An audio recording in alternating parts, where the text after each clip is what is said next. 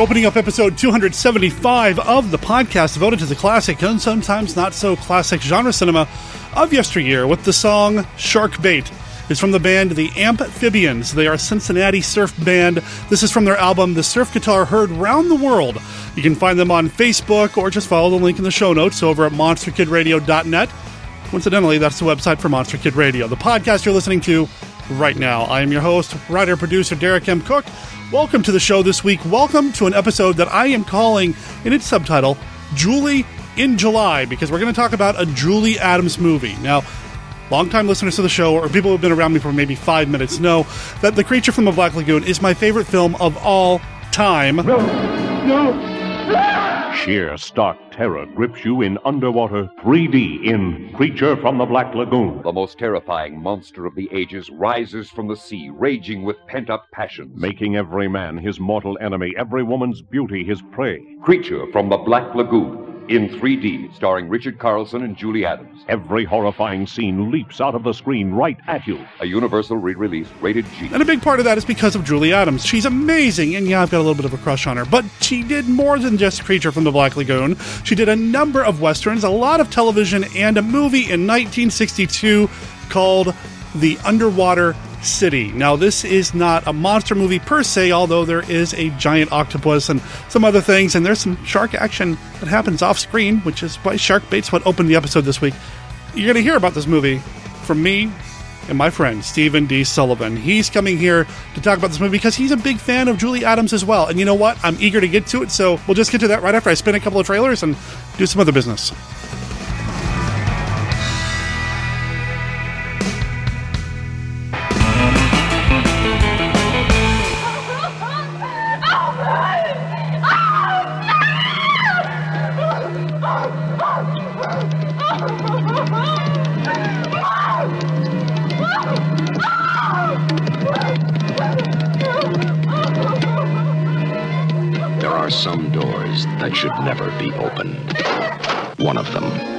Is the door to the shuttered room.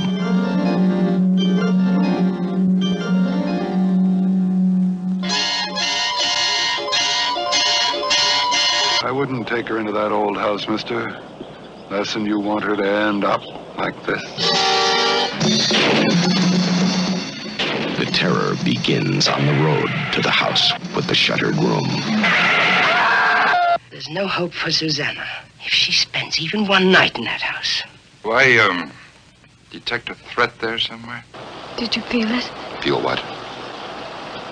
When you opened that door, it was like I was standing in front of a refrigerator. The terror is a touch, a sound, a sense of someone watching that stains two people with the secret of what lies in the shuttered room and beyond. Please, let me go. I have to see my husband. Well, what's wrong with staying right here and passing the time of day with me?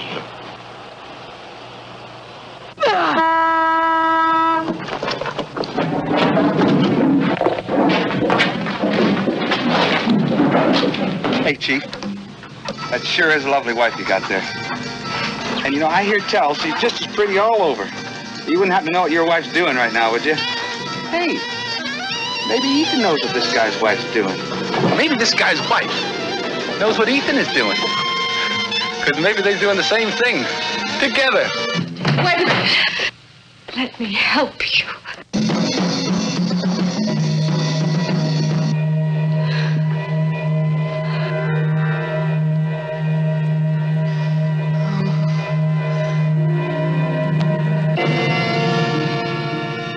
Sleep one night in the house with the shuttered room. And you may never want to sleep again.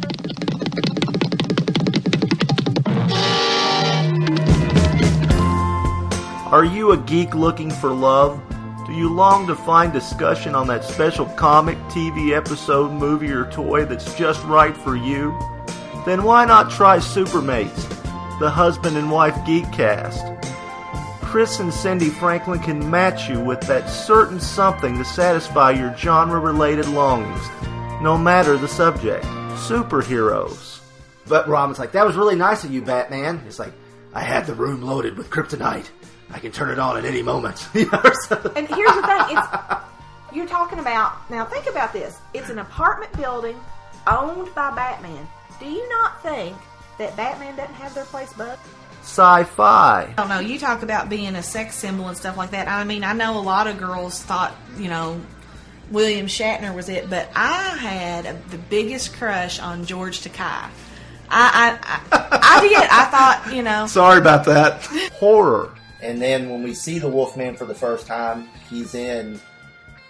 I don't know. We don't A know. long sleeve shirt, Shirt. and a dark pair of pants. pants with a belt. With a With a belt. belt, that's right. and his shirt's buttoned up all the way too. Yeah, yeah. And his So- arms. So after he changes into this ferocious beast who can't talk and doesn't seem to be able to think beyond just attacking things, He has lots of dex- dexterity. he went through his closet and. "Ugh, ah, no, no, no, mm, mm, ugh," you know, so- I like this outfit better. Action figures. I actually had all the figures and all the accessories up to a certain point. I really, literally did collect them all.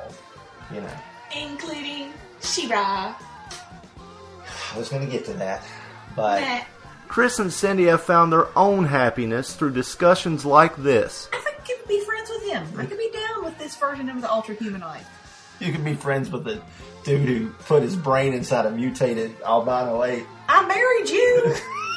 Oh, If you're tired of searching for geek love, then sign up with Supermates for free at supermatescomic.blogspot.com or on iTunes.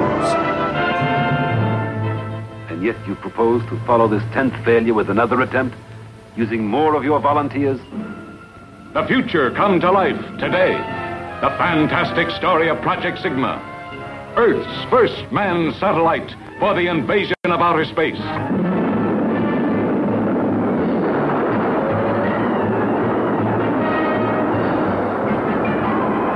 Monstrous space rockets propelled at the speed of light through the solar system and the galaxies, joining in the cosmos to travel to worlds beyond. War of the Satellites. From unseen, unknown planets comes a warning of horror that the United Nations cannot ignore. We are obviously in the grip of a force stronger than we can oppose.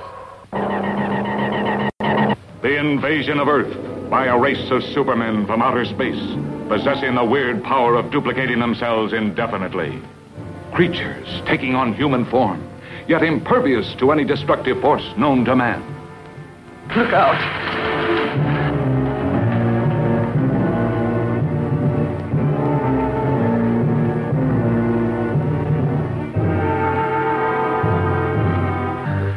Terrors of space travel. The first death and burial in the cosmic void, millions of miles away. An insidious enemy on board, trying to stop man from reaching beyond the limits of our own solar system. Sigma barrier dead ahead. Crash emergency. All hands secure for blast.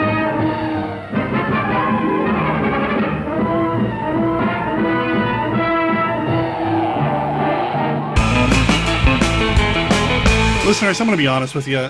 Really, the only reason I wanted to talk about this movie is because I love the idea of Julie Adams in a skin tight scuba suit. Uh, Really, that's it. but you know, let's let's be honest and straight up front here. Um, my name is Derek, and I have a Julie problem. Hey, Who doesn't though? I mean, she's such a, a wonderful woman. She's so you know she's still active. For those of you that don't know, she's still out doing appearances and talking about her time in the movies. And she's got a biography out too. That's that's pretty darn wonderful. And and Derek and I both met her, and she's just wonderful. She is a sweetheart, and I don't know about you, Steve, but the last time I saw her, her son introduced me again. It's like, oh yeah, remember we met Derek at Monster Bash, and she reached over, caressed my arm, looked me in the eyes, and smiled, and said, "Oh, then we're really old friends, aren't we?" It's like, oh, I don't yeah, have to so move at all. to meet her twice, and I've only gotten to meet her that once at the a showing of Creature Mhm. down in Chicago in 3D Anaglyph. So someday I'll see it in 3D with the polarized glasses the way it was intended, but Right. sadly that has not happened yet. You know, you mentioned the biography. Do you have the audiobook version of it, or just the book book? I do not. I just have the book book version of it. Okay, I mean they're both good. yeah, no, yeah. The Dead Tree edition is great. Yeah. I did pick up the audiobook version of it, and she reads it. Oh, now, wow. Of course, as a podcaster and somebody who's been working on audio for years, I can hear the start and the stops, and it's like, man, they should have faded in right here or there. But you know what? You've got like eight hours of Julie Adams reading to you about her life story. Yeah, no, that's awesome. That's Yeah, awesome. it's it's pretty awesome. You know what? This is an episode of Monster Kid Radio. This is our guest Stephen D. Sullivan. How you doing? I'm doing really well this morning. Doing really well. It's kind of a, a beautiful summer day. It's going to get a little hot, but here we are. Staying dry.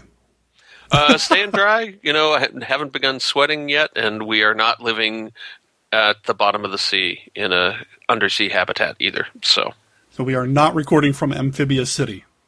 we are not. We are not. City. Wouldn't it be fun if we could, though? Oh, it'd be great if it was stabilized. If they got that whole problem worked out. I was thinking last night as I was watching the movie again, isn't there some resort where they let you stay in a dome under the sea is one of your options? I mean, it's not really under deep under the sea, Right. but it's like a domed room in a lagoon with the water above you. Kind of the way they do with some of those shark walks and stuff at, at uh, I'm going to say SeaWorld, but I've never been to SeaWorld, so I'm not sure where where it really is. So, is it aren't, isn't there a resort like that? Atlantis maybe? I think there might be. There may be. I, I don't know. But yeah, I mean, I know the, like the walks where you walk through the glass tube and see the fish swimming around, and then you start thinking about what happened in Jaws 3D, and you don't want to be in there, and then yeah, you know, and you hope uh, hope Bess is there in her. I don't remember her last name. She's the, one of the stars. Bess is there in her scuba suit to rescue you. yes, So, yes, yeah. Jaws 3D was the first Jaws film I saw was it really? in the theater. I am so sorry. I saw it as a double feature with Octopussy, the James Bond movie. wow, I am doubly so sorry. That's uh, Octopussy is one of my least favorite James Bond pictures. You know what? It's my first Bond, so of course I've got some fond feelings toward it. But yeah, I know full well of the James Bond canon. Just actually, you know, I mean, there are some people who like Jaws 2, though. Isn't Jaws 2 an Alan Smithee production, which is the name that directors put on things that they don't want to use their real names? Uh, I actually maybe like Jaws 3 better than Jaws 2 or Jaws 4. I actually kind of like Jaws. Two. Jeannot Szwarc is the director. I may be mispronouncing that. Okay, right. Um, but I kind of like Jaws too. I think it's a little underrated if you give it enough time after you've watched the first Jaws to watch it. Yeah, and that may be true. I Yeah. think my, my problem with Jaws 1, which I was just right in the wheelhouse to love that film when it came out, right at the right age. sure. Friends and I probably saw it more than a, a dozen times the summer that it came out. That turned me even more into a, a shark expert. And despite one or two things, the shark in the original Jaws acts more or less like a shark behaves. More or less. But Jaws 2, no, the shark is just a, a pop up wind up toy that just show up and do crazy random things whenever the screenplay calls for it. So, Yeah. so I had that kind of a problem with it. And, uh, and Jaws 3 at least had, it had some kind of sciency things in it, but, uh, you know, kind of terrible 3D effects. And, and Louis Gossett Jr. and I can't even remember the female star who I think is kind of cute. I can't even remember her last name. I think, pretty sure her first name is Bess.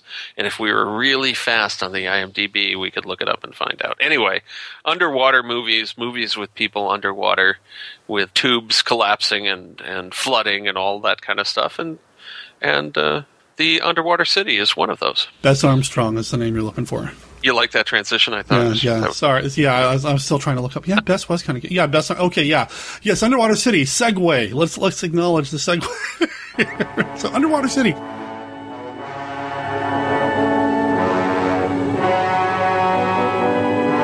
That's Amphibious City.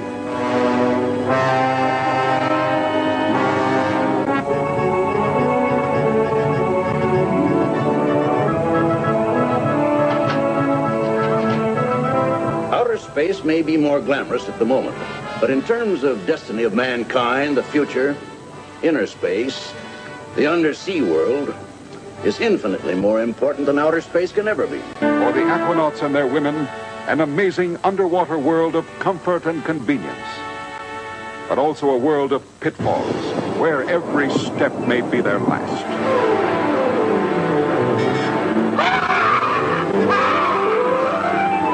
Nature, threatened by these invaders from above, strikes back with awesome power.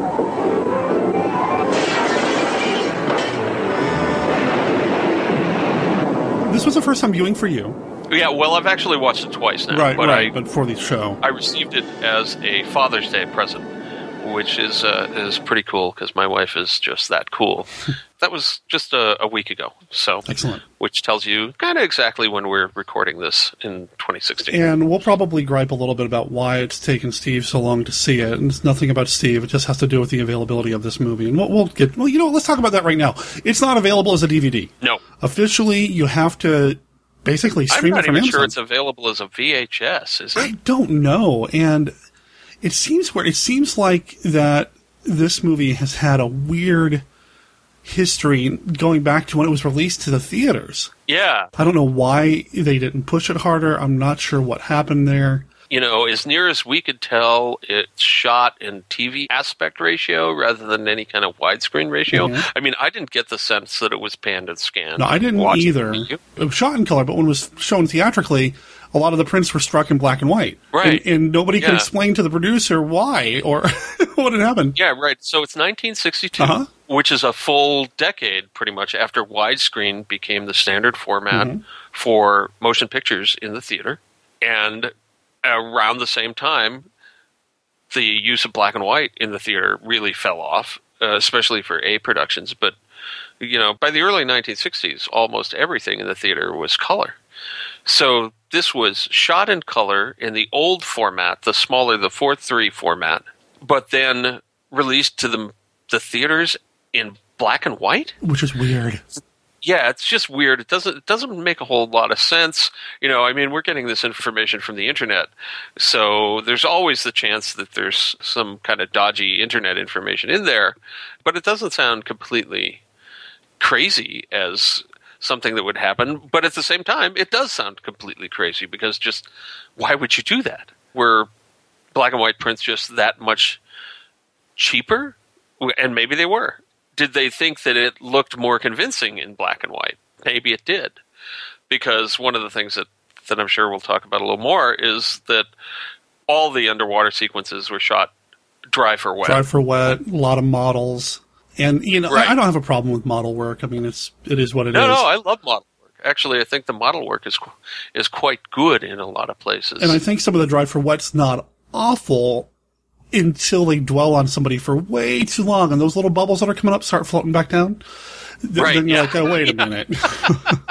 You know, I as the first time I watched it a week ago, I looked at it. The first scene that they have, where they're coming out of the underwater submarine-like device that they call the manta ray.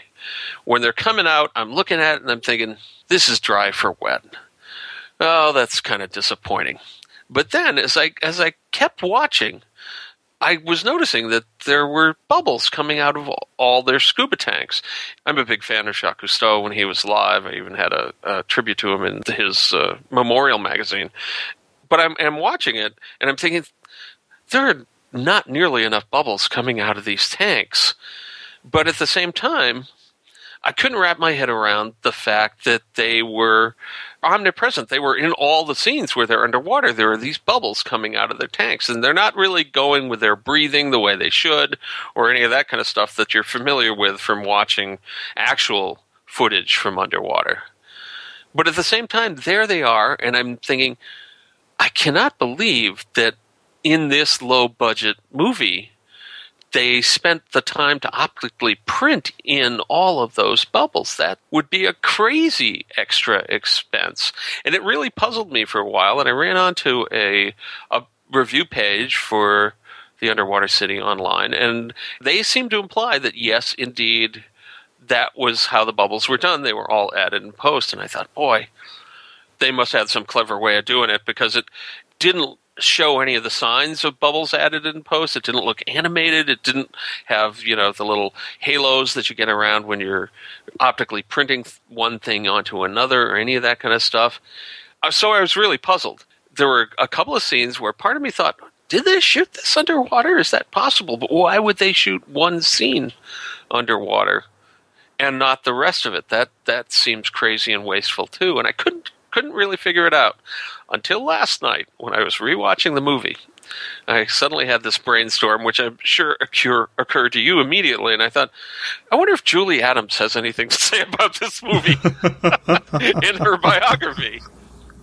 You know, when I got the bio, this movie didn't mean anything to me, so it, it you know, any information relating to it wouldn't stick in my head. So I went back and I, I looked it up in the book, and sure enough, it took a little bit of digging to find the references, but I did find them, and Julie Adams completely explained the bubbles, and it's kind of brilliant.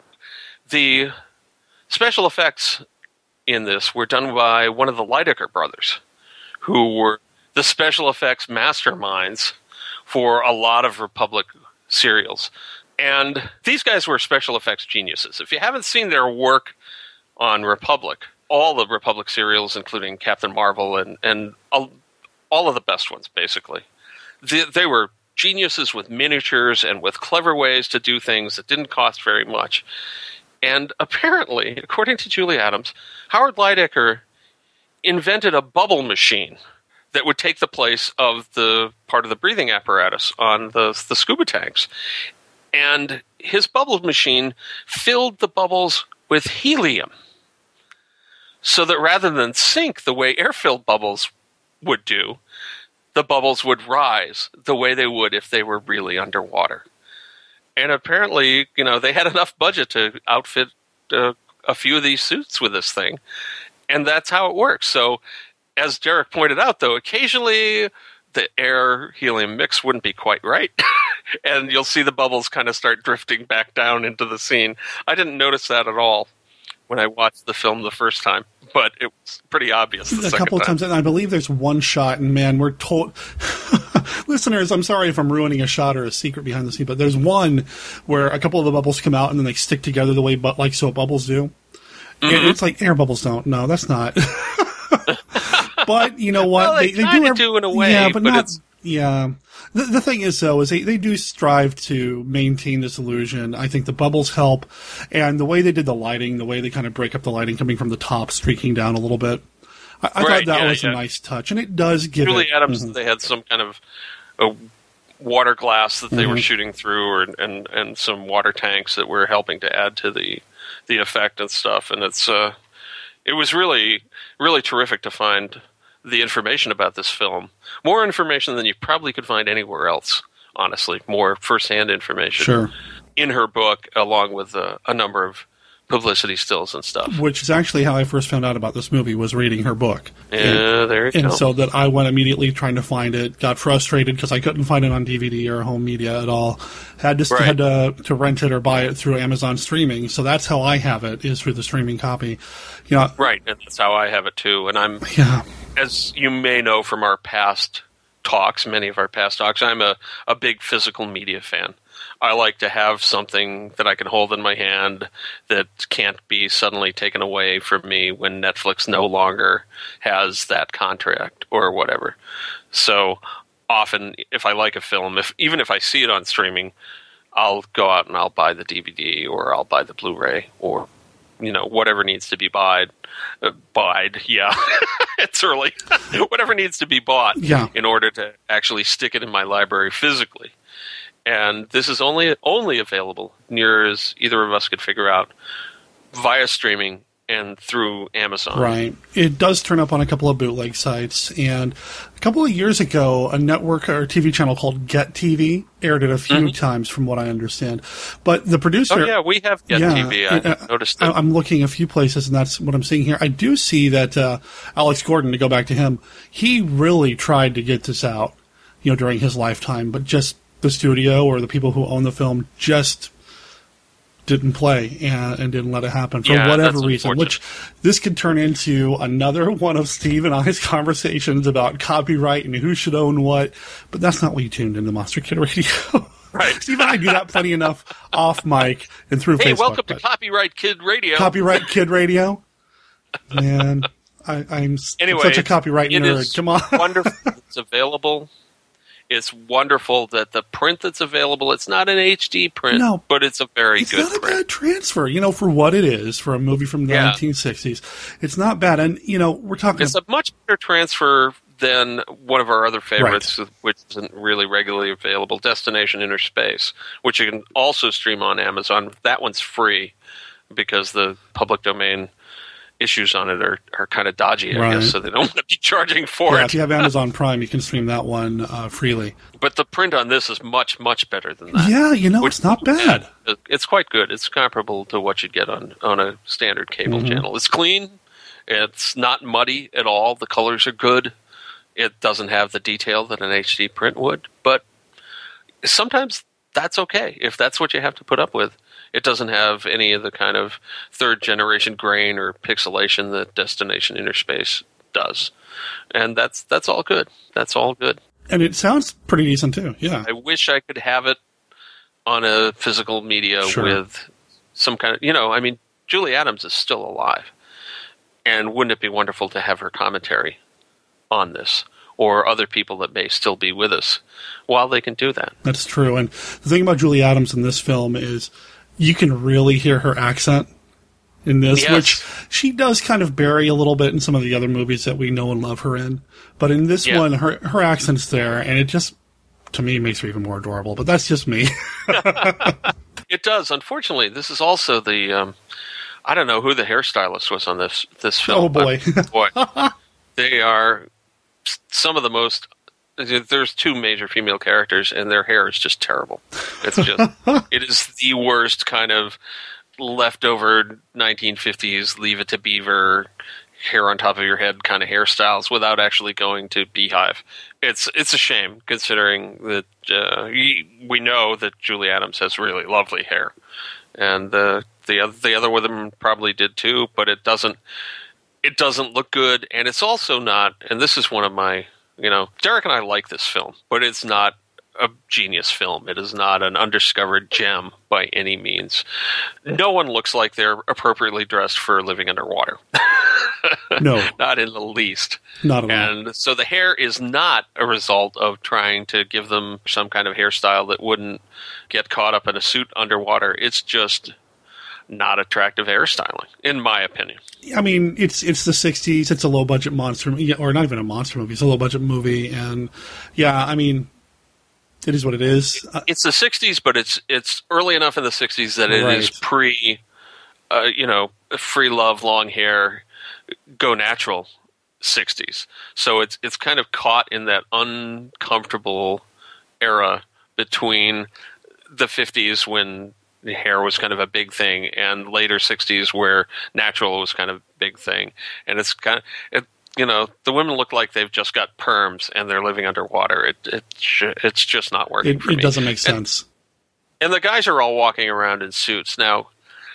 I, I imagine since it's a similar time frame and it's both involves living underwater, that for me there are a lot of comparisons with Destination Inner Space. Now this is the Underwater City is more of a straight science fiction, no actual monsters movie, whereas Destination Inner Space is a monster movie.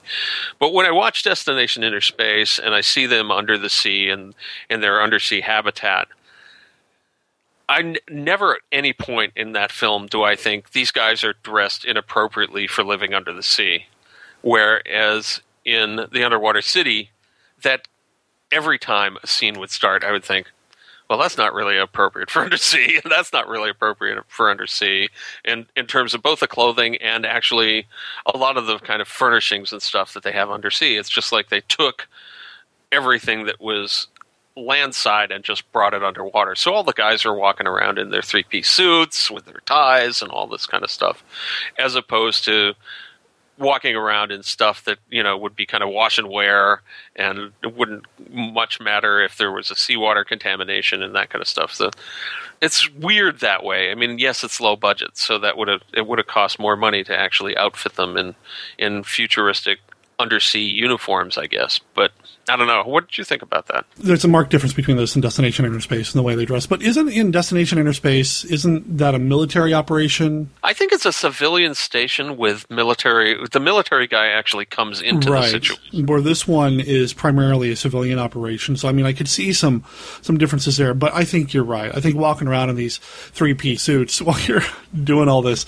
it just doesn't It's a matter make of sense. practicality too. You know, I mean, if you watch the classic Jacques Cousteau documentaries are from just a little bit later than this time period in the the mid to late '60s, and if you watch those, and they're always going around underwater and and going from the ship to the sea and then back and forth and stuff, and sometimes they're in subs that that they don't have to get wet in, but they're always dressed kind of the way sailors dress, which is a very practical kind of t-shirts and slacks or shorts or something that allows us to move around to get if we get wet, we dry off quickly and that kind of stuff. And the just none of that in this. And I think there is a little bit more utilitarian dress in Destination Inner Space, which had a a little bit despite some cheesy special effects, seemed to have kind of a more of a production design sense of what living underwater might be like. Exactly. Now, I do understand when they're showing off the place or bringing the visitors down towards the end, you know, wanting to dress up and spiff up. But through the rest of the, the bulk of the film, there's no reason for them to be walking around in their suits. It just doesn't. Right. Just doesn't make a lot of sense. And there's a lot of things in this movie, though, that I do let go of when I watch it. Oh, Partly Oh, yeah. because it's a Julie Adams film and, and she can do no wrong. But And it's a fairly serious attempt at science fiction for the time. Now, it's not what I would call great science fiction, and that clearly the authors of it didn't think really far ahead. In fact, it, it kind of plays out like a cross between The Shape of Things to Come and uh, George Pal's Destination Moon. A little bit of Destination Inner Space, which didn't come along until four years later in 1966. But it's it's kind of like a weird cross between standard science fiction movies, but with an underwater city instead of the city of the future that you would get in Shape of Things to Come, or this kind of serious space exploration of Destination Moon. It's, it's they're trying, but it's it's pretty clear to me that they didn't do a lot of research. I agree. It's like they had a. Wouldn't it be cool if we could put a city underwater and then that's where they went? They, they didn't Right. really do more didn't- research than they probably could or should have. They didn't research what that might be Right. like. They didn't, you know, they didn't watch a lot of uh, a lot of scuba diving films or or other underwater stuff. They didn't even. It didn't even seem to me, despite the fact that they had Navy people appearing in this film, it didn't really even seem to me that they spent a lot of time talking to Navy men or other people that spend a reasonable amount of time in the water or on ships. It doesn't have a flavor of any of that. It, it has the flavor more of a an outer space thing where it's you know all high and dry and and uh, we've just ported the landward uh, communities out into outer space, which is something you kind of get in a lot of outer space movies from this time too. Not the George Pal movies that are better, but it's hard in a way talking about this because we like this film and Sure. You hear us talking about well it kind of came short on this and it's got the bubble machines and all that. You might get the impression we don't like the film but we do like the film. It just it didn't aim as high as it could and it wasn't as well thought through as it could have been but on the other hand it's it's got some cool stuff You- you it's know? one of those films where the uh, execution doesn't quite live up to its intention, but its intention wasn't as high as it could have been to begin with. Th- Right. That said, and I know that sounds very negative, but Steve's right. I actually really enjoy this movie. And Julie Adams being a part of it, but not the only thing. I mean, this has got some of the trappings of the monster movies of this era that I love. Ronald Stein does the music. I love Ronald Stein as a composer. I love what he does, and I wish there was more of it available on CD. There's a lot, but I wish there was even more because I love Ronald Stein. is this in any of your collections because it's not in any no, I have. haven't been able to track any of it down, and it's a shame. Ronald Stein is one of those guys that I really didn't pay any attention to until the last year or two. And then suddenly I think I must have seen some kind of collection and I'm like, wait a minute, this guy did the, the music on all these movies that I like? Why had I never noticed that before? And so I went out and I, I got to, you know I got Dinosaurus and I got Not of This Earth and I got the the Haunted Palace uh, and the other things that are on those discs as well Mhm. and maybe one or two others, and and suddenly he's on my radar, and it's like this guy is not Bernard Herrmann. He's not even Hermanstein. right. But but he did a lot of Yes. really cool musical work in a lot of low budget sci-fi and horror films. If you're a, a monster kid, if you love these classic monster movies, you've heard his work. Premature Burial, Journey to the Seventh Planet, Dinosaurus, you mentioned. Uh, Dementia 13, which is a little outside the box for him. I love that score. That's you know, really it's very good. good. It's amazing how good his music is in these films, considering how low the budget was Mhm. in so many of these films. And this is another one. When I first turned it on last week and watched it for the first time, when his name came up on this credits list, I practically cheered. I was like, "All right, Nice. I know at least that the music in this is going to be more than serviceable. That it's going to be good." And it was, and it is Mhm. because he Mhm. was kind of an, an unsung low budget musical genius. Did a lot of work for Corman, uh, AIP. Just great stuff. Now, the narration at the beginning, I cannot find who did the narration, and I didn't watch the end credits this time. Do you know, or were you able to find out? IMDb does have a credit for the, the narrator, and when it first came on, I thought it sounded a little like Les Tremayne, but then as it went on, I was like, no, it's not quite as deep and rich as Les would. Uh, Les Tremayne did a lot of voiceover work in addition to being a fine actor. Mhm. It's IMDb says it's Vince Williams, who is a guy I'm not really familiar with. Yeah, I don't know who that is.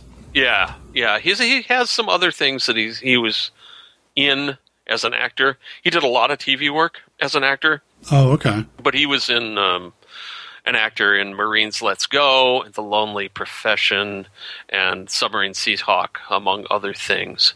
Okay. So he has quite a an extensive list of uh, movie and TV credits, but it's all it's basically spans only the 1960s, a little bit into the 50s. Okay. So, eh, but he does a serviceable job as the narrator. But I, I got to tell you, the narration is one of the things that I have trouble with in this film. It's obviously shorthand to kind of get us to where we want to get. Right. And it just, to me, it could have been handled a little differently. But, It's a, you know, it- you know, it, it gets you through the thing very quickly. It's handled in almost. People have said that this film almost feels documentary in its style, and that's part of the reason because you've got a narrator that's kind of telling you what's going on on screen as the people are underwater, and you wouldn't hear them normally. Now, the weird thing though with that is. They make a big deal in the movie about how they have these underwater communication devices that operate for whatever reason on light. so we're shining light that communicates our messages underwater. And anyone that knows anything about underwater and refraction and, and diffusion and that kind of stuff knows that probably light beams are the last way you want to be communicating underwater, especially over any kind of distance.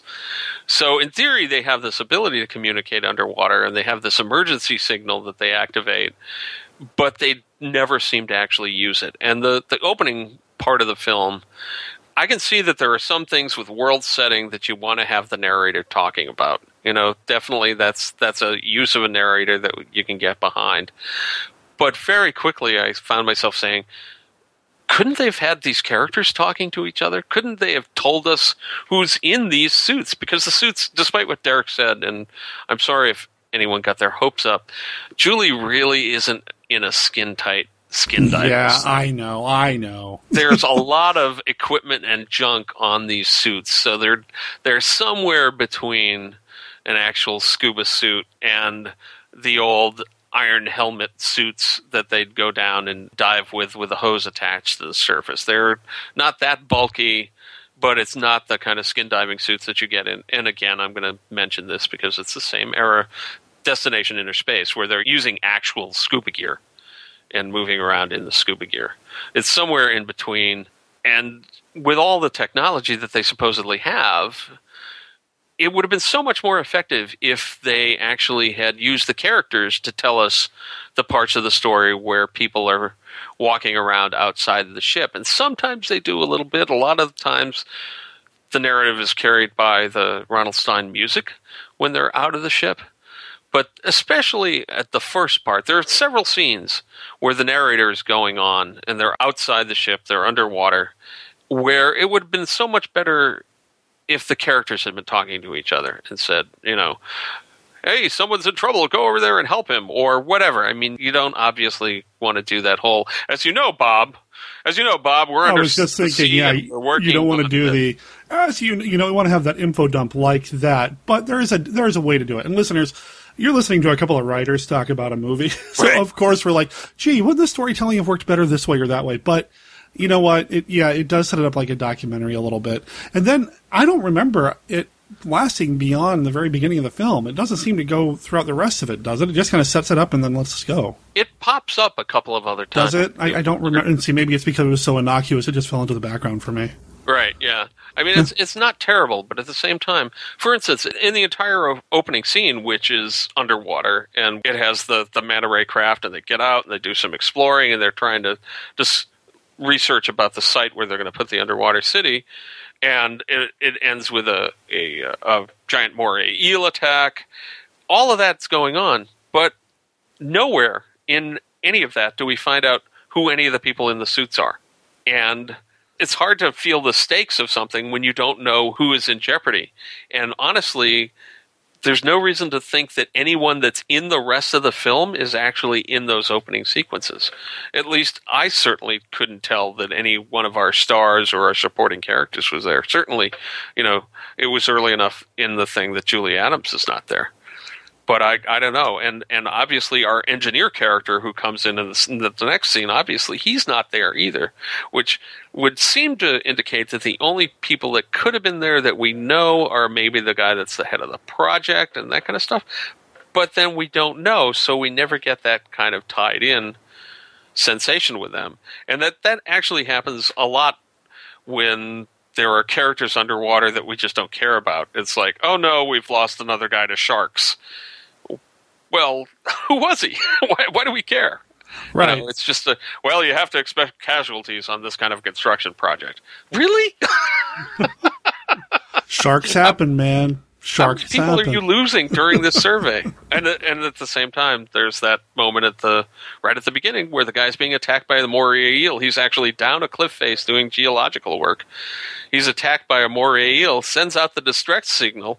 All his buddies get to the top of the cliff that he's got a rope going down. Yes, it's it's underwater. He's got a rope going down, and they don't even tug on the rope to see if he's still attached to it. That's because the narrator told us he's dead. He's dead. Why bother? He's like, well, They they looked fruitlessly into the into the abyss, knowing they couldn't save their friend. Mhm. Let's make an effort here, guys. yeah.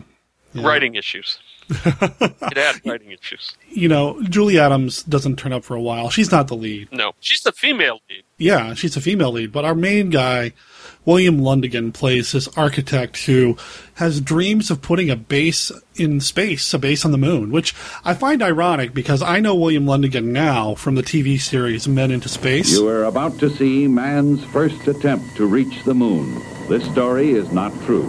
It hasn't happened yet. These are scenes from that story. It will happen when men such as these name the day. This is the story of that day, of man's first moon landing.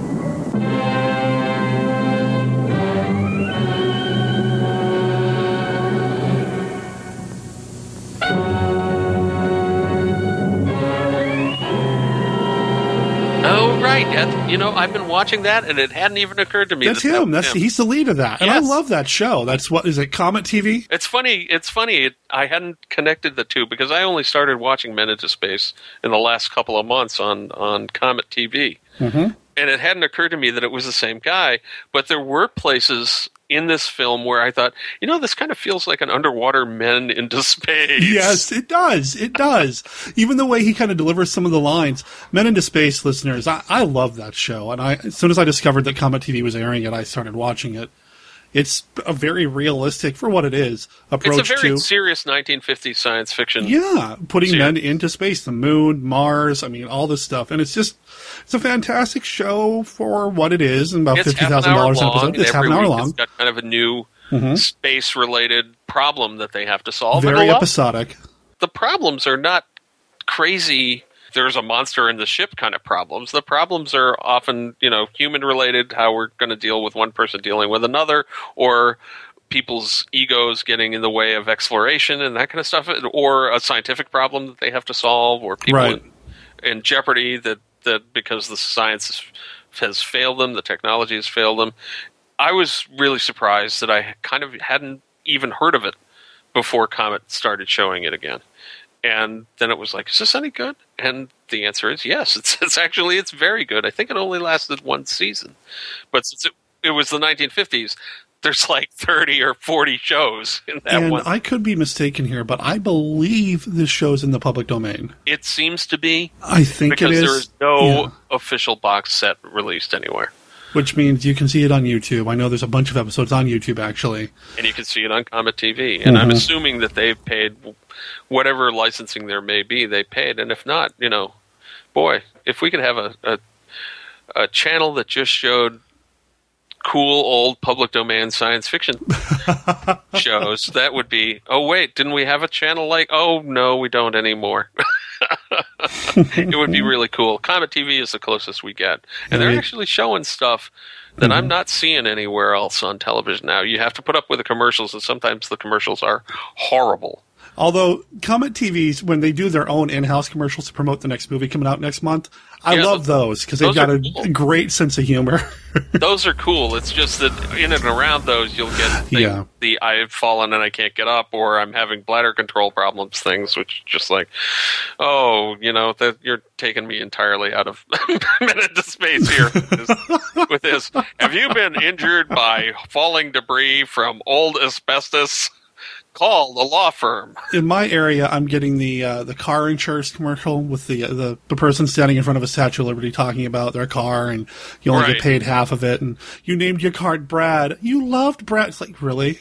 That- that's not why I'm watching this. So Yeah. So they have Anyway. a lot of not not so wonderful, inappropriate commercials. Though also they do a lot of. Um, there's been a lot of upcoming movie things. They've been showing the new Magnificent Seven movie promo Oh, have relentlessly, and actually it looks good to me. But You know, that aside makes from sense, That, there's a lot of a lot of commercials that they play that just don't seem relevant to my life as and I think Comet TV streams online, so you can watch pretty much their live station off their website. You should check it out. They're Yeah. you know Saturday afternoon or almost afternoon here, and they will be playing episodes of the classic Outer Limits along Mhm. with interest an interesting mis- mix of movies today. Saturday's a great day for Comet TV. I Usually, think the only thing that would make Comet TV better is if they had a horror host. I think they need a horror hosted program. That's what they need. for me, it'd be commercial free. well, yeah, and then go commercial free. But yeah. Anyway, Anyway. uh, William Lundigan, he's the lead of Men into Space. He's the lead of this. He's a guy who wants to put a, a- a space base on the moon. And when he gets called into the office, he thinks that's what he's going to get. That they got the contract. No, well, as you know, Bob, I think his name's actually Bob, isn't it? Well, Right. Bob, it's not the contract that you were hoping for, but it's a contract. They want to put a piece at the bottom of the ocean instead. Well, he thinks it's pretty ridiculous, but yeah, he's totally unenthusiastic about it, and he remains so throughout almost the entire movie, which is kind of like it's. Mm-hmm. I, I know that's kind of supposedly, I guess, his character arc, but at the same time, there are more than a few times in the movie where the people that are actually planning this thing are like, I don't know if we want to work with someone that doesn't really believe in it about his character, and I think the, probably the second time I felt that way about working with a an architect and engineer, I think probably the second time I would be, let's get someone else. There has to there has to be someone else, maybe not as brilliant, but someone that will actually like what we're doing and support it too. Aside from mashing on Julie Adams. Sure, and it's not just you know he doesn't want to do it. In front of the people presenting the project, he's like, "Oh well, man, you're going to lose a lot of people building this thing. What a pipe dream!" You know, he's pretty This is kind out. of a ridiculous idea, guys. he's trying to. It's like he's trying to scuttle the project before he Right. gets hired, and his boss has to pull him aside. It's like, "Hey, uh, soft pedal on the whole doom and gloom, buddy. We want the job, okay?" right, yeah. Yeah. yeah. And we haven't talked much about Julie's character. Julie plays Dr. Monica Powers. Who's an actual MD and a psychologist, I guess. They're a little unclear about that because they do send people to her for for physical checkups, but then she starts running, attaching them to polygraph and running psych tests. And of course, because this is the 1960s, the early 60s. We have to get that scene where you're the doctor, a woman. Yeah, I was going to say it's clear. I'm here to see Doctor Powers. Is he available? I'm Doctor Powers. oh, wow. And then, of course, the first thing he wants to do is talk about her bedside manner Yeah. and flirt with her because that's what one does with one's doctors, I guess. Well, you know, young, pretty. I'd flirt with Julie Adams if she hooked me up to anything, but you know, um, I would they do too. I, I, I do have to point out that, that I I have female doctors. My main doctors are women, yeah, so me, me and too. I've never been tempted to flirt with them. but are they Julie Adams? They are not Julie? So that I suppose that could make a difference. I, I would have the same problem Bob has when they hook him up to the polygraph and she says, "Relax your, re- what is it? Uh, calm your reactions or whatever it is. You know, you calm down basically." And at the same time, Julie Adams is like hovering at his shoulder, saying, He's like, "Relax." "I'm not saying anything." He's just staring at. it. Don't seem to be relaxing here, Bob. So, you know, there is some of that old style sexism in the film. Well, also there's some. Bla- I feel like there's some blatant though too when they meet the cook that they call the dietitian. Of course, it's a woman who's making the meal. it's a, and there's the the honeymoon couple. The they try real hard to paint it with. Well, maybe it's a little bit more progressive, but come on. right. At least the uh, the doctor and the dietitian are treated with a, a certain amount of respect. You know, Yeah. the guy that did the project, well, you know, the the doctor is his niece, so there's a little bit of nepotism there. But the woman that's the dietitian, they call the dietitian, who's really the cook, is clearly part of the scientific group that's under on this thing, and it's not too bad. They're working on it. They're working Yeah. it. They, We're, we're you know, getting there. They haven't quite managed it. And they they're certainly still playing into the old cliches. You we're still getting there now, but yeah. Right. And, and again, this is another one of those places where they've got the people working on this critical project underwater where people are being killed by sharks and rays. So I'm not even sure how one is killed by a manta ray, which is one of the fates I have. That was a pretty a huge giant manta ray, though. That was huge. It was huge. Yeah, manta rays, they're they don't eat meat. they don't True. They're the most beautiful and gentle creatures in the sea. Yeah. well, there's the giant octopus. Right. That- and the giant moray eel, which unfortunately, the uh, PETA alert, there is the octopus eel fight at one point, and uh, th- those are Yeah, I mean, some of these Those other are movies hard kind of hard to watch. those things.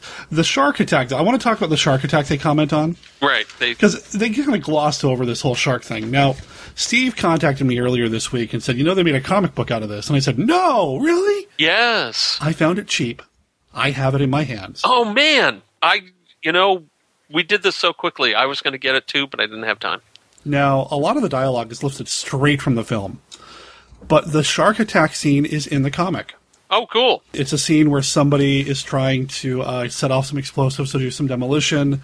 It doesn't quite work out the way it's supposed to. It's like the wire came loose. So when he goes, somebody goes in to try to fix it, and of course the explosive goes off when he's next to it. And, and you get a pretty gruesome shot of this dead body floating in the water with, with blood all over the place. And Awesome. They It is- freak it is out. worth noting that the Yeah. comic book it was a, a Dell movie adaptation from Mhm. the, the same era, and the art is by I think Reed Crandall. I don't think it's credited in here, but uh, It's- it's pretty cool. Reed Crandall was one of the mainstays of EC Comics. He's a genius comic book illustrator. He's one of the greats. So just that alone would be enough to pick this thing up as far I'm as I'm flipping through the concerned. comic But I- right now. I'm trying to find that shot or that scene with the shark. since you've got it and can look at it, I was going to talk about. I tried to find pages from it online, and I found like three or four pages that maybe were from it, but they were on a German site. Oh, okay. so it was like all the all the balloons had been replaced with German and that kind of stuff. Are there pictures like of Atlantis and from mythology in this book? The back cover is an ad for something Atlantis. Okay, but there aren't any kind of historical. We've come from here to here to here, and now we're underwater. The first page does start with Earth is unique, and we started here, and then we started doing this on the beach. Here's a girl in a bikini, and then we go to the manta ray. Okay. So that's about what it does. But no, the back cover does have a thing about Atlantis, and I have no idea why. It's a pretty cool little comic. The shark scene's in there. They're freaking out because there's blood in the water because of the explosion. Everybody get in the shark cage. Okay. Were you able to grab that locally, Derek? Yes, that's how I found it pretty cheap. See, this is the advantage of living in a, a large city rather than in. It's the advantage of living in Portland. I mean, we, right. not nearly as many comic book shops as coffee stores or, or strip clubs, but there's a lot. there are strip clubs in Portland. Dude, Portland is called Strip City for a reason. Is I'm it really? saying. See, I didn't know that. At one point, we had more strip clubs per area than everybody else in the country. I don't know if that's still true. I don't go, but uh, Right. Yeah. No, Atlanta was the other the place Yeah. that when I visited Atlanta, I was like, "Holy God, there are a lot of strip clubs here." man, we got vegan strip clubs up here in Portland. Come on. I'm not kidding. it's Portland. So yeah, so cool. I'm glad you were able to get that. And the artist, the artist by Reed Crandall, with some other fairly famous guy ink, inking him. Uh, I don't remember who off the top of my head. It's really interesting that you know for this this movie they didn't even show in color in the theater that it actually has a comic book adaptation. Yeah, I mean, its first release was in Mexico. It didn't get released in the States for a few years after that. Here's this comic book, and I, I can't find a date on the comic itself. I'm sure it's online somewhere. I, I'm Um, pretty sure it's 1962. It's 60, Yeah. 63, so it's right when the the thing was coming out. I think. The copyright on the front is 1961, but that's the copyright marker for the film, Right. according to this. Which it's weird because the film wasn't released until 62 in Mexico. So I don't know where the, you know what they were pulling from. Were they pulling from a script? Or they who knows? It's cool though. I'm glad I have it. You know, the, the insert, the front page, right inside the in, uh, inside front cover, are some black and white stills from the film. Mm-hmm. There's only five of them, but there's some captions, and basically it tells the entire story in five pictures. Uh, and then you've got the comic itself. And then for some reason or other, there's this thing about Poseidon and Atlantis at the very end. Uh, I thought there was. See, I'd seen the Poseidon and Atlantis thing. That's the thing that showed up online. I was like, boy, this is kind of weird. That wasn't in the movie. I wonder how that ties in. It has, it, yeah, it's not really in there. Um, and of course, none of the faces match everybody. I mean, they're kind of there, but not quite. The likenesses are, you know, but it's, it's still a good comic. They may not have even had stills when they were creating the thing. They may have had, you know, just a certain amount of them. And and if you've only got one shot of the one of the actors, you're not going to try to face match. The comic industry, they were cranking these things out so quickly, and, and Dell was one of the, the companies that was run by Western, which actually was just a couple of miles from where I currently live. And they were a huge comic company, and they were doing this kind of stuff all the time. And I'm sure that they just cranked it out as quickly as they could. They, I'm sure they had a script to work with. It probably wasn't the final script because uh, as someone that's done movie adaptations, usually you end up with stuff in the whatever script you're working from that totally doesn't make it into the movie. So I'm sure that's what happened with the shark sequence. They probably got to the movie and they're like, "How are we going to shoot this?" Well, we can have a stock footage of a shark and then cut to the guy, and that, and eventually they thought, "Oh, that's not working." So let's leave it. Right. it. We'll just refer to it, which is too bad because that kind of stuff might have made the given the movie a little more oomph because it's very talky and it's it's got a lot of the as you know Bob syndrome where people sit around and say, "Well, as you know." when you're living underwater, we can get all the resources that we need locally. In, in another way, despite all its limita- limitations and the the innate sexism of the '60s and that kind of stuff, it's kind of a valiant effort in its way. And you just like with a lot of low budget movies, you wish they'd just put a little more effort into it, one more rewrite, one more rewrite by someone that really knew their business, that really knew something about the ocean and that kind of stuff. Uh, we haven't really talked about the the plot at all, but the plot is to build this undersea city and the problems that they encounter, most of which seem kind of self-inflicted to me. And then at the end, sure. and then at the end, something they overlooked at the beginning comes back to bite them in the ass. And the Which seems pretty, um, well, when he died, yeah, I don't want to spoil it, but right. when it's revealed what they missed and how they missed it, it's like, really?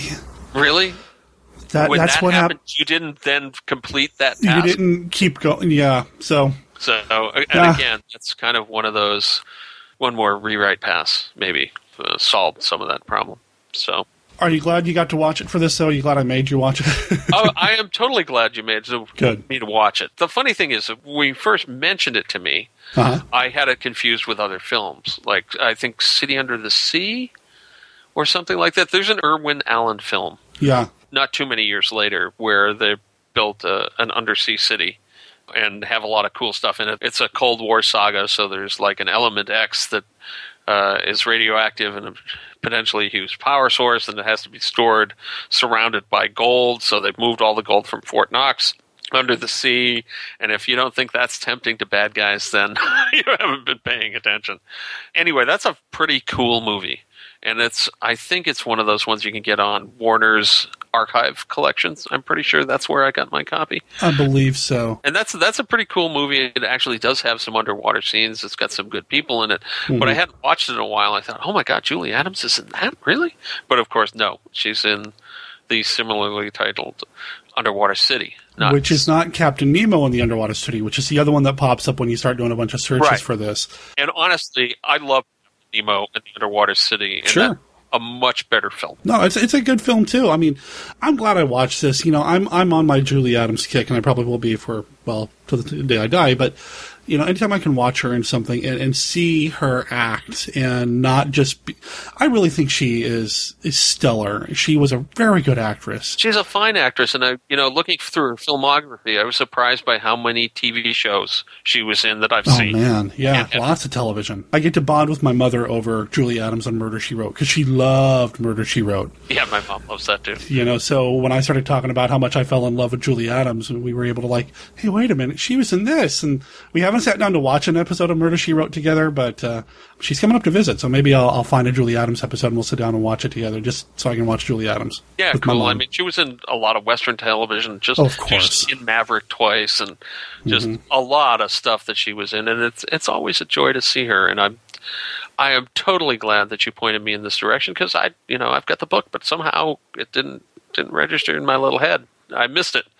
And uh, I'm glad, even though it's not available on, on DVD or Blu-ray, I'm really glad that it is available and you can see it. You know, it was only ten dollars to get it. Is it worth ten dollars? Well, to me, it is. Yeah, me too. Same here, hands down. And you know, and if you're really feeling uppity, you can you can uh, buy or rent this, and then you can watch Destination Inner Space right after it. Hey, there's a double feature. Sign me up. And you get to see kind of you know the difference between two low budget underwater films made within four years of each other. So that's kind of cool. It's a cool contrast. But Destination Inner Space doesn't have the giant moray eel. Come on. It does not, but it has the coolest underwater monster ever, except for the creature from the Black It's a pretty darn cool underwater monster. You know, we didn't even talk about the boozer, the, the guy who's trying to make booze. Oh yeah, this was, I started to go down the. There are things that these people do that you would never allow on an undersea facility, an experimental facility, whether or not it was military or not.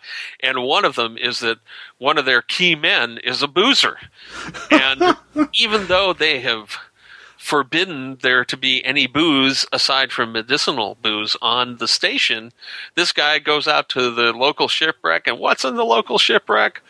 Booze. Yeah. And he's drinking it underwater. He's like, take the regulator out of his mouth, take a drink, put the regulator back in his mouth. Hey, man, what's a thirsty got to do if he wants a little blast? Come on. Right. And then when he comes, he manages to somehow get back to the facility, and they think he's got Rapture of the Deep, but we're not deep enough for that. What is going on with this guy? Eventually, they figure out he's drunk. And they all laugh about it. It's like, oh, he's drunk. No wonder he just kissed the dietitian. He's making passes at the doctor. oh, what a card. Leave it to the cowboy to find some booze. Yep. he could find booze anywhere when we were in the Korean War. Yep. So- which Yep. dates it. You know, it's funny. True. That's that true, They, yeah. They nail it right into the late 1950s, early 60s time period because the, of the reference to the Korean War there. So it's science fiction futurist, but it's not actually set in the future. It was set firmly in the present of when they were there, which explains the really terrible hairdos, True. among other things. The reason I wanted to bring up the booze shot is because I want to bring this all back to. I want to wrap up by going back to Julie Adams. One of my favorite shots in this whole film is when Julie Adams sneaks out to see where he's going, and uh-huh. she puts her hand on her hips and shakes her head like, you know. it's, actually, it's so I don't know. I love it. Julie Adams is the only one aboard this project that seems to care that this guy has been able to go out and get drunk undersea where there's no booze. And so she follows him out And when she sees him at the wreck drinking from these sunken booze bottles, as Derek said, she there's this shot. Uh, of course, it's dry for wet again. You know, and when we say dry for wet, we mean they shot it on a dry soundstage and then special effects it up to make it look wet. Thus, the discussion of the helium-filled bubbles and stuff. She sees him, and she literally puts her hands on her hips and shakes her head at what she's seeing. And it's just, it's it's kind of a funny moment, but you know, as I said, as a kid that grew up with Jacques Cousteau and uh, actual underwater research, there is nothing that goes on in the show that actually resembles actual underwater research or construction for that matter. You know, it's like, yeah, people get killed in construction projects, uh, big ones. It happens all the time. But at the same time, you never would write that off the way the guys are like, ah, another guy got killed. Oh well. you know, it might help if you sent rather than sending people out singly into the deep, you made rules about going out in pairs of two or three and never by yourself, which would also solve the, the problem of the guy sneaking off to the wreck by himself to get drunk. So you have to forgive it all those kind of things. But we do, because it's fairly well shot. It's a nice Mm-hmm. looking film. The print is good.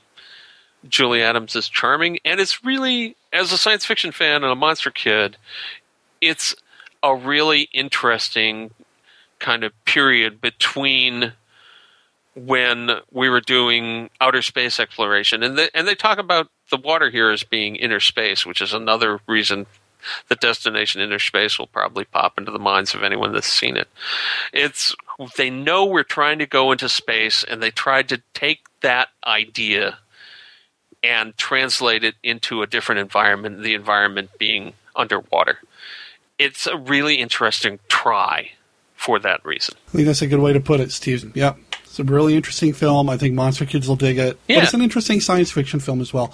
Steve, we need to go ahead and start wrapping up because I've got another recording scheduled with somebody here in a second. But before we Oh. wrap up, sdsullivan.com. sdsullivan.com, cushinghorrors.com. I'm looking for three more pledges and then I'll actually start Cushing Horrors. So, what a deal. There you go. There you go. I'll make sure there's links to this in the show notes. Of course, Steve's website's linked in our website you know, on our website at monsterkidradio.net. And if Cushing Horrors isn't, we need to make sure that happens. So I'll make sure that's in the links section of our website as well. Steve, we're going to have you back on the show, of course. I mean, Yeah. yeah, always. You know, we always Anytime. have something to talk about.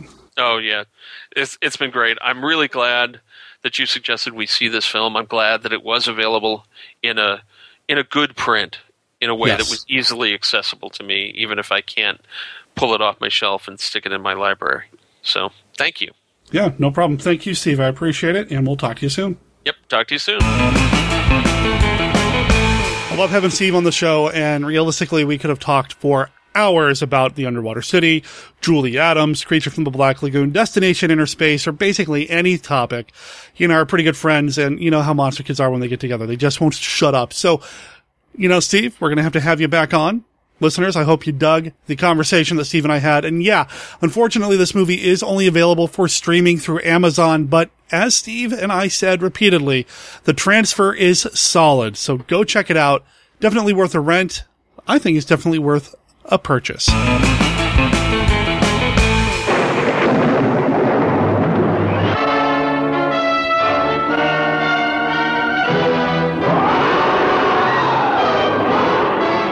Rampaging in an unsuspecting world. Living creatures from the dawn of time. What havoc will they wreak? What lives will they destroy? What depths of panic and terror will they create? Dinosaurus! The most amazing, astounding, astonishing adventure of them all. Beyond anything your mind can imagine. Never before seen on the screen.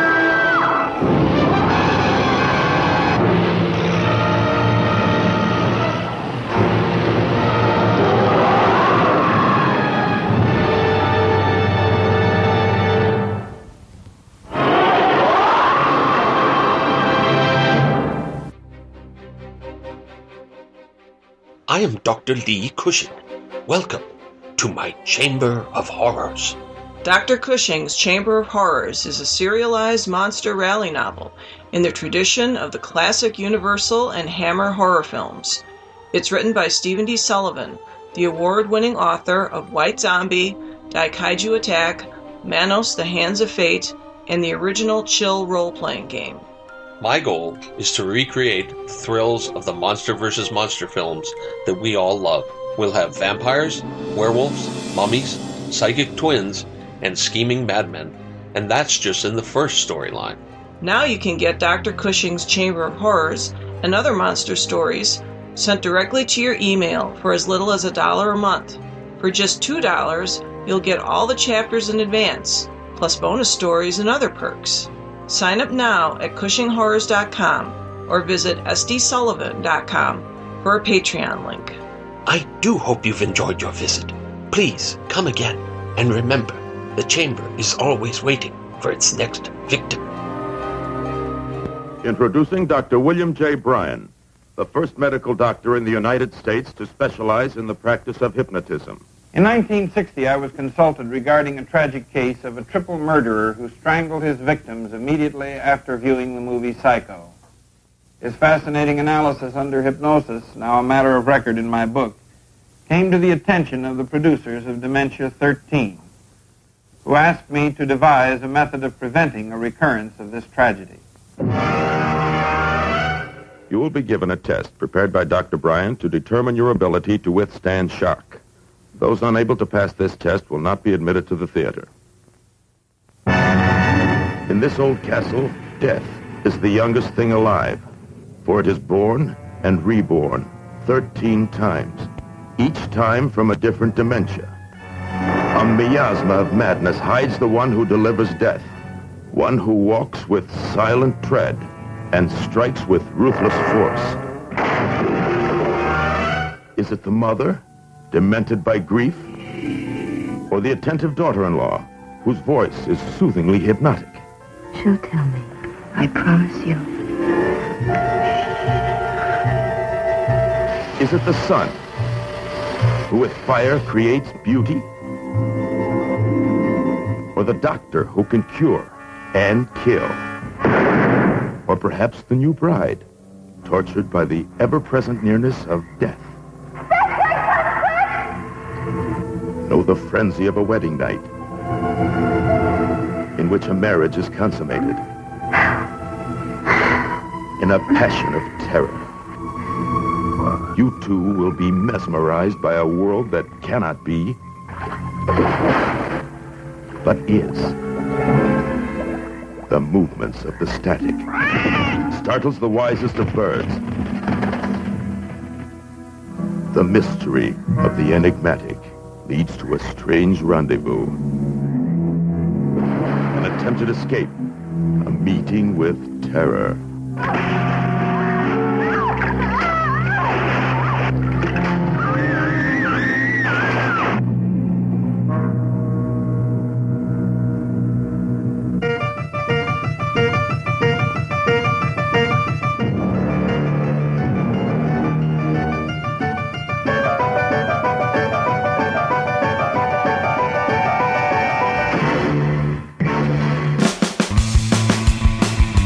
Monster Kid Radio has a page over at Patreon. Go to patreon.com slash monsterkidradio or just follow the Patreon button over at monsterkidradio.net and you can learn how you can help support the show. Once a month, I'm going to do an executive producer roll call. These are people who help support the show at the Toho level or higher. So without further ado, special thanks to Mitch Gonzalez, George McGowan, Tracy and Scott Morris, Joseph Perry, Jeremy from Shades of Jeremy Designs, Stephen Turner, Frank Schildiner, Sean Hode, John Kilgallen, Richard Chamberlain, and the folks over at Dorado Films and First Line Films. Being included in the monthly executive producer roll call is just one of the rewards you can earn by helping support Monster Kid Radio. Check out our Patreon page to learn more. Again, there's a link in the show notes.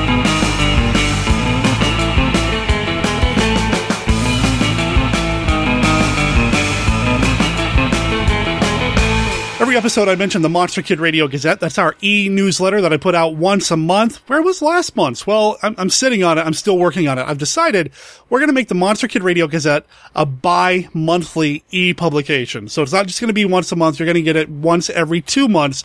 That does give me more time to put more content in there and get more content from other people. That's right. I'm open to submissions for the Monster Kid Radio Gazette.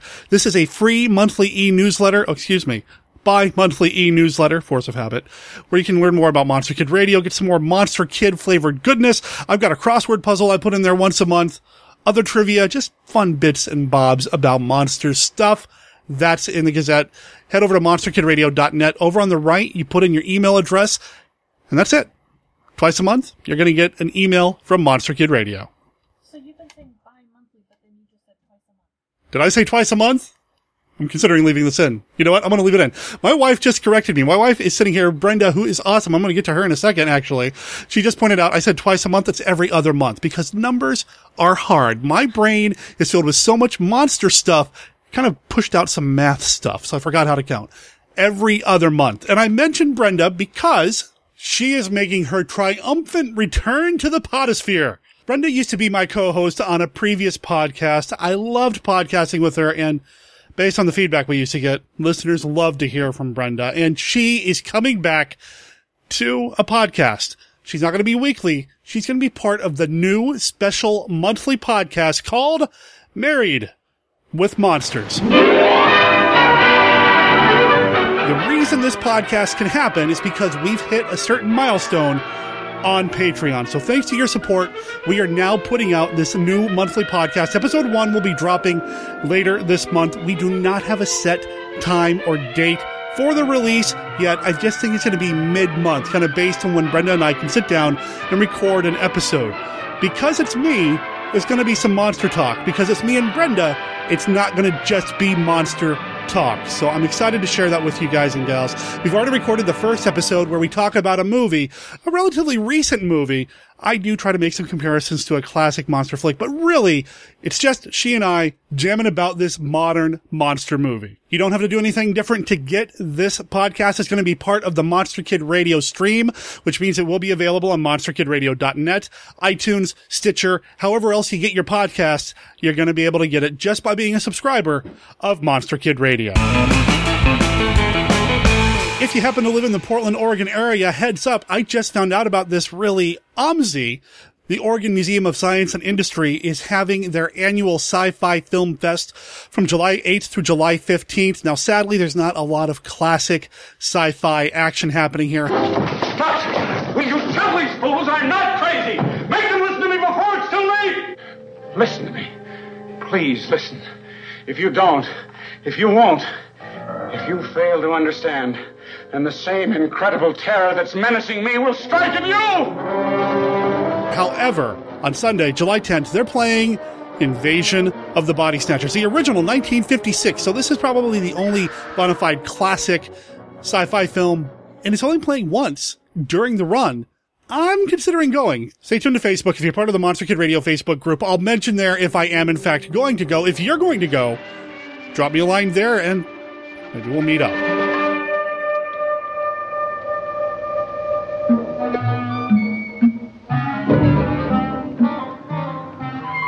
Discover Planet of the Apes.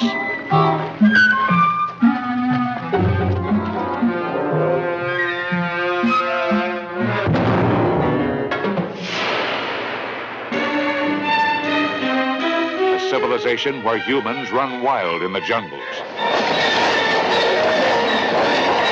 And the superior beings are apes.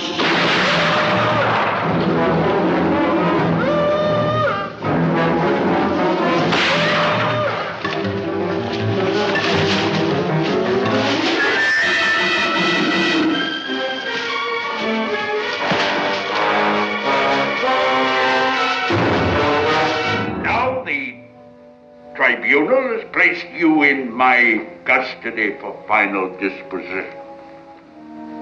Do you realize what that means? No. Emasculation to begin with. Then experimental surgery on the speech centers, on the brain. Then a kind of living death.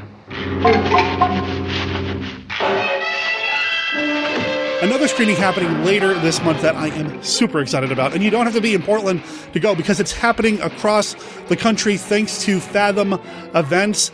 Planet of the Apes is playing on the big screen July 24th. It's also playing later in the week, but July 24th is when I'm going to go. And I recommend you guys and gals, if you have not seen Planet of the Apes on the big screen, you are so missing out. That's how I first saw the film at last year's OMSI Sci-Fi Fest. I can't wait to see it again.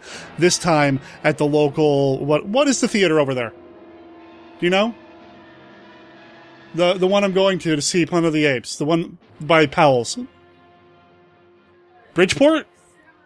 Cinemark? Cinema Mahuzi? Mahuggy?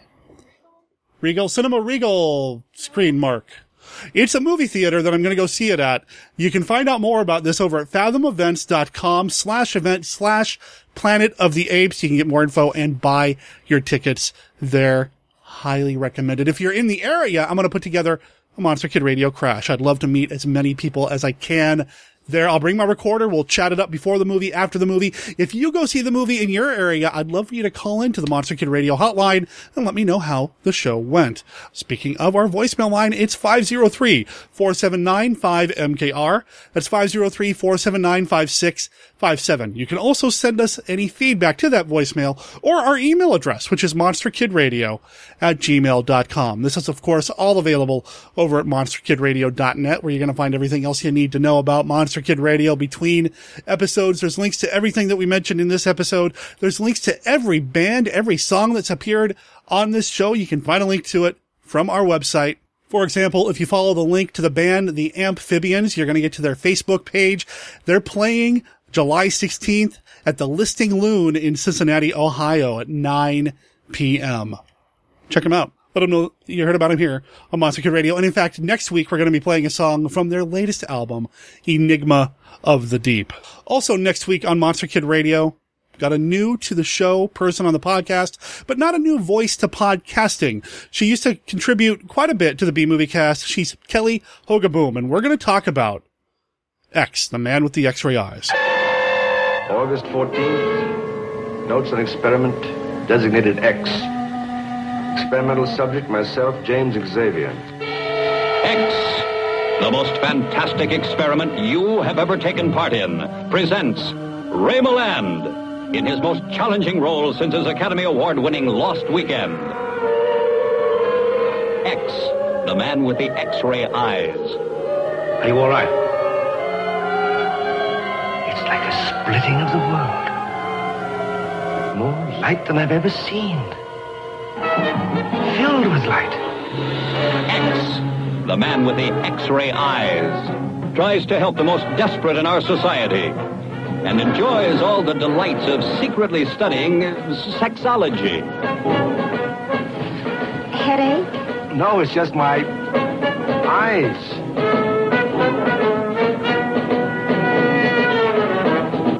A doctor with the power to see what others cannot believe.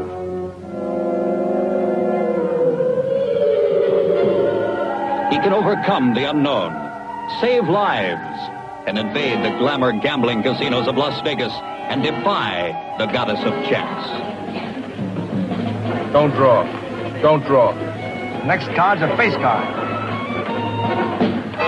Harry, you better go for the sheriff right now.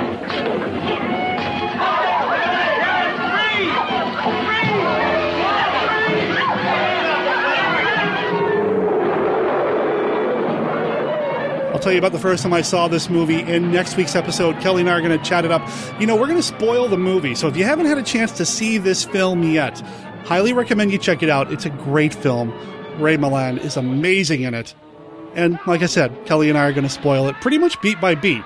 We even kind of spoil the very end, so be prepared. Finally, thank you to everybody who's helped support the show in the past, either through Patreon or by sharing our Facebook post, retweeting our tweets, giving us a vote or a rating in the iTunes store. Anything that you do to help support Monster Kid Radio, I greatly appreciate. Thank you so much for making us part of your balanced podcast diet or something. Monster Kid Radio is a registered service mark of Monster Kid Radio LLC. All original content of Monster Kid Radio by Monster Kid Radio LLC is licensed under a Creative Commons Attribution Non-Commercial No Derivatives 3.0 Unported license. Of course, that doesn't apply to the song Shark Bait. That belongs to the band The Amphibians. This is from their album, The Surf Guitar Heard Round the World. You can check them out over at Facebook at facebook.com slash amp and then Phibians with an F or follow the link in the show notes. Talk to everybody next week. Ciao.